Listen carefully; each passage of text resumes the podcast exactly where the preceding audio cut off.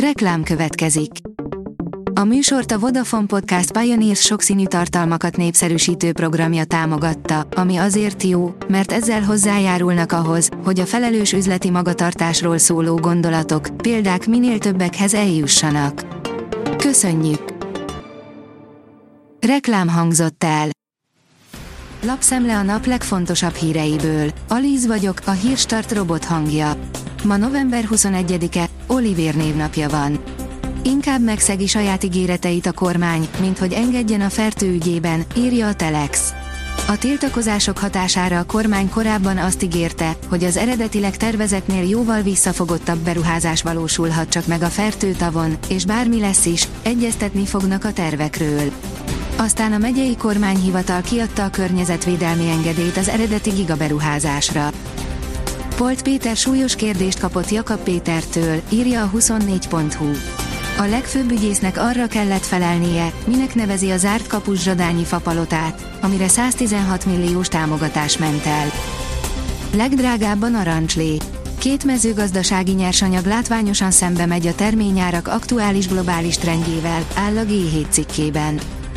Lecseréli a járműveit a Magyar Posta, rá sem lehet majd ismerni a postásokra, írja a vg.hu. Mindennek rendelt ideje van, így annak is, hogy a Magyar Posta elektromos furgonokat vegyen. A média egy szerint Fideszes abszurd Erdélyben kétszer vették meg az egyszer bezárt lapot. 10 milliárdból bevásároltak, majd megszüntették a megvett nyomtatott sajtót érintő változatait, majd újra megvették a már bezárt lapot, NER abszurd Erdélyben, adóforintokból. Sörös üveggel ütötték le a holland szélső jobbos politikust egy bárban. Nem ez az első eset, hogy megtámadják Thierry Böjdét, a Fórum a Demokráciáért nevű párt vezetőjét, írja a 444.hu. Karácsonyi rózsa, a virág, mely akkor nyílik, mikor minden más lefagy. A fekete hunyor tavasszal és nyáron, amikor más virul, csak a leveleit növesztgeti. Októberben bimbókat hoz, november végén virágozni kezd, és karácsonyra tele van hófehér virágokkal, áll a Magyar Mezőgazdaság cikkében. Nagy döntés jött Brüsszelből, tovább osztogathatják a támogatásokat a tagállamok. A tagállamok közötti komoly viták után az Európai Bizottság úgy döntött, hogy két területen fél évvel 2024. június 30-ig meghosszabbítja az állami támogatások nyújtásának lehetőségét, közölte a brüsszeli testület, írja a portfólió.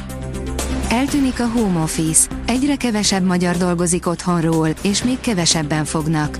Szinte minden EU-s tagállamban csökken azoknak a munkavállalóknak a száma, akik részben vagy egészben otthonról végzik feladataikat. Magyarországon az EU-s átlagnál jóval kevesebb dolgozó élhet a lehetőséggel, áll a Noise cikkében. A Force teszi fel a kérdést, veszélyben az ellátás, mi lesz a gyerekekkel.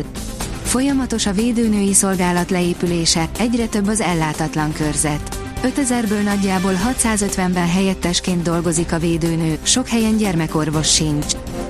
A Hír TV írja, háború Ukrajnában és Izraelben az izraeli hadsereg mintegy 300 gázai terroristát hallgatott ki.